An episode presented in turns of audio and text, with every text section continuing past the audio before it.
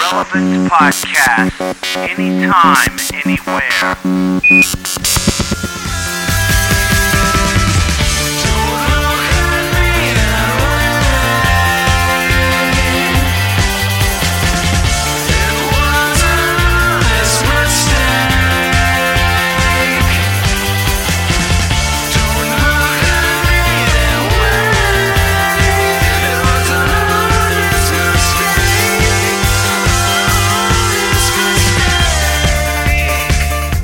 Hello, everyone, and welcome to the June 16th edition of your Relevant Podcast, the audio companion to Relevant Magazine and relevantmagazine.com.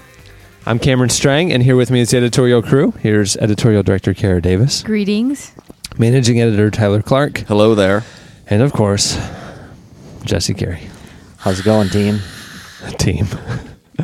Uh, we got a full one for you today. We have a live performance by none other than David Crowder. His new album, B Collision, comes out in uh, stores at the end of the month.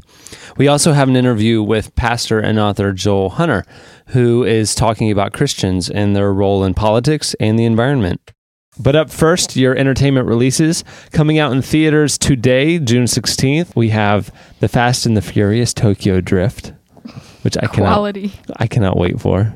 I'm gonna, I'm gonna learn how to drift. I actually saw the previews and like I was like, yeah, I don't know any of the actors and I don't really care about the plot, but those race scenes look sweet. It uh, looks like a direct to video. Yeah. Like it looks What- like Does it? They couldn't afford to do all those cars and stuff. Well, I mean, other like just the quality level. I mean, as far as I don't bet. yeah. I got- I'm sorry. I, I hate stupid summer movies, but the other two Fast and the Furiouses were awesome. Hey, I, I went to I went to the theater. You know how if you get there early, they show like they now show like the behind the scenes 20, making of yeah. yeah. And it looked awesome. It like I was like, man, I, I really want to see it. I really want to. I want to learn how to drift now. Yeah, I'm gonna have to buy a little. Um, also losing- coming out. We're losing street cred so quickly. also coming out. Um, the Lake House, starring Oh, Keanu boy. Reeves and Sandra Bullock. Oh my gosh! And know, Speed Three. This literally looks like the worst movie ever conceived. I think it's it's based on like a Pulitzer Prize winning book though. It has a magic mailbox that goes through time. That is Wow. ridiculous. I just love it that it's the stars of Speed. I just for some reason I can't get over that. All right, Garfield, A Tale of Two Kitties, Man, we're we're over three. talk, talking about uh, direct to video. Well, Bill Murray Yeah. is still the voice of Garfield. Well, yeah, uh, talk about losing street cred. Yeah, He doesn't care. It's just a paycheck to him. I guess But those indie films. okay, aren't we're paying 0 for well three, enough. but we're about to go one for four. Nacho Libre, All right. Nacho Libre is coming out. Jack Black and other people. Um, you should know the plot by now. It's an unskilled cook, Jack Black, at a Mexican monastery, moonlights as lucha libre wrestler, as a lucha libre wrestler, in order to provide better food for his orphans and to win the favor of the beautiful sister Encarnacion or whatever her name is. I'm, I'm gonna She's see a it. nun. Yeah, she's a Oh. nun, and he has casual clothes that look very expensive, and then he flexes his butt, and it's funny. And, and Beck you haven't does, seen the the previews? No. Oh, it's Beck does the music for this as well. Beck does the music, and the director is Jared Hess, who did Napoleon Dynamite. Album's coming out on Tuesday. We have Keane, Under the Iron Sea on Interscope. We were going to do an interview with Keane, and then they backed out yesterday. They're dead to us. Yeah, so don't buy the album. That's it. nasty We're going to mount the emails. campaign. don't Boycott. buy Keane's album, even though it's awesome. uh, Underoath, Define the Great Line on Tooth and Nail. Nelly Furtado, Loose on DreamWorks. Uh, Loose is a very fitting title for this album from the songs I've heard. Oh, dear. yeah, Snap. there, there are a lot of hoochie songs. Ooh. Um, Counting Crows, they're still around. What? It's a live album on New Amsterdam, uh, from New Amsterdam, and also a 12 inch uh, from The Roots called "Don't Feel Right." Fatboy Slim, he's still around. Oh, it's a greatest hits album. Why try harder? it's called Why Try Yeah, Harder. I was gonna say what Just a fitting. me. What is the best I could do? Sit in the bar low. Uh, Various is coming out with My favorite They, they put out stuff all the time. I don't like every week. it. Yeah. Various comes out. I don't know how they do it. Uh, Prolific. The album's called Freaked, a Gotee tribute to DC Talk's Jesus Freak. I want to hear it. Is it the same song over and over? no, like the, No, album, the album Jesus, Jesus Freak. Freak. and all these other Christian artists uh, cover It's, them. it's all Gotee artists, I think. Yeah. And lastly, Matthew West is coming out with an album called Sellout.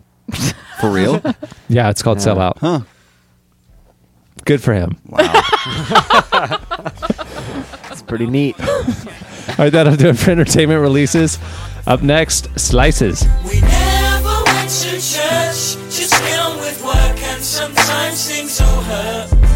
But it's hit me since you left us, and it's so hard not to search. If you were still about, I'd ask you what I'm supposed to do now. I just get a bit scared every now. I hope I made you proud. You're listening to The Streets. The song is called Never Went to Church. No, it's about Jesus. It's not really. It's about his dad. It's actually it's actually a really good song. It's a featured video this week over at Relevant TV. At the beginning of the podcast, you heard "The Bravery." The song is an honest mistake. It's an oldie but a goodie, and uh, it's also playing this week over at Relevant TV. Okay, with slices, here's Kara Davis. Time has an article about Southern Baptist bloggers. I guess about a year ago, a group of under 40 Baptist bloggers, under 40 years of age, that is, started blogging about their frustrations with the Southern Baptist Convention and kind of the inability to um, to uh, well, pick the person who who is going to be leading the Southern Baptist Convention, and I guess it got quite a bit of momentum, and they um, they just had the Southern Baptist Convention um, either last week or this week, and the person who was um, elected was their was their choice. So uh, he was um, Frank Page, a megachurch pastor from Taylor, South Carolina. And the establishment's original choice was Dr. Ronnie Floyd, who I guess is quite a bit more conservative. And uh, he got beat out, and it was just like a huge surprise. Uh, Bob Allen, a veteran Baptist journalist and now the managing editor of ethicsdaily.com, says without the bloggers, Page wouldn't have been elected. He was a relative unknown, and the bloggers really have created the whole conversation. It's very much a generation shift. So it, it was just, it's really interesting. And Page acknowledged the bloggers' help in winning. Um, and he told the reporters that he didn't want anyone to think, he said, I don't want anyone to think that I am out to undo a conservative movement. But he added, but far too long, Baptists have been known for what we are against. Please let, let us tell you what we are for. Wow. That's cool. Yeah, sounds like a new regime. I, I, I don't really know how. I'm I'm not very good at segues these days, but um, Stephen Hawking. It's like riding segways. I fall off my Segway a lot. uh, Just like Did Bush. I ever tell you about Adrian? A- No. Adrian Santos used to work for us, and we were at CBA, this big Christian industry convention. Yeah. And and um, one of the booths had a Segway, and like the little guy was like, you know, just riding around on it the was Segway. a little guy.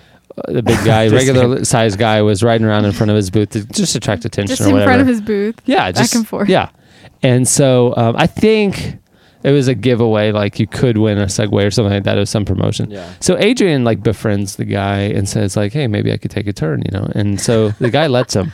So Adrian gets up on the Segway and and can't get his balance front to back, and so he leans way too forward, and it starts to go, but he's like l- l- you know slowly Yeah. falling forward.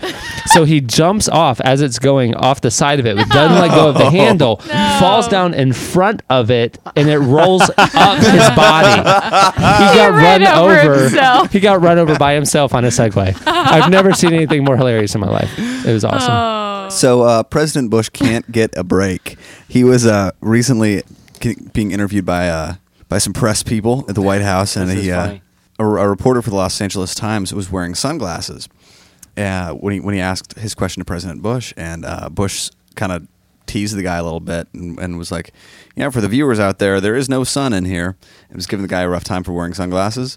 Um, the guy has uh, Stargardt disease, which uh, causes vi- uh, vision loss. So, like he was wearing the sunglasses like because he has to.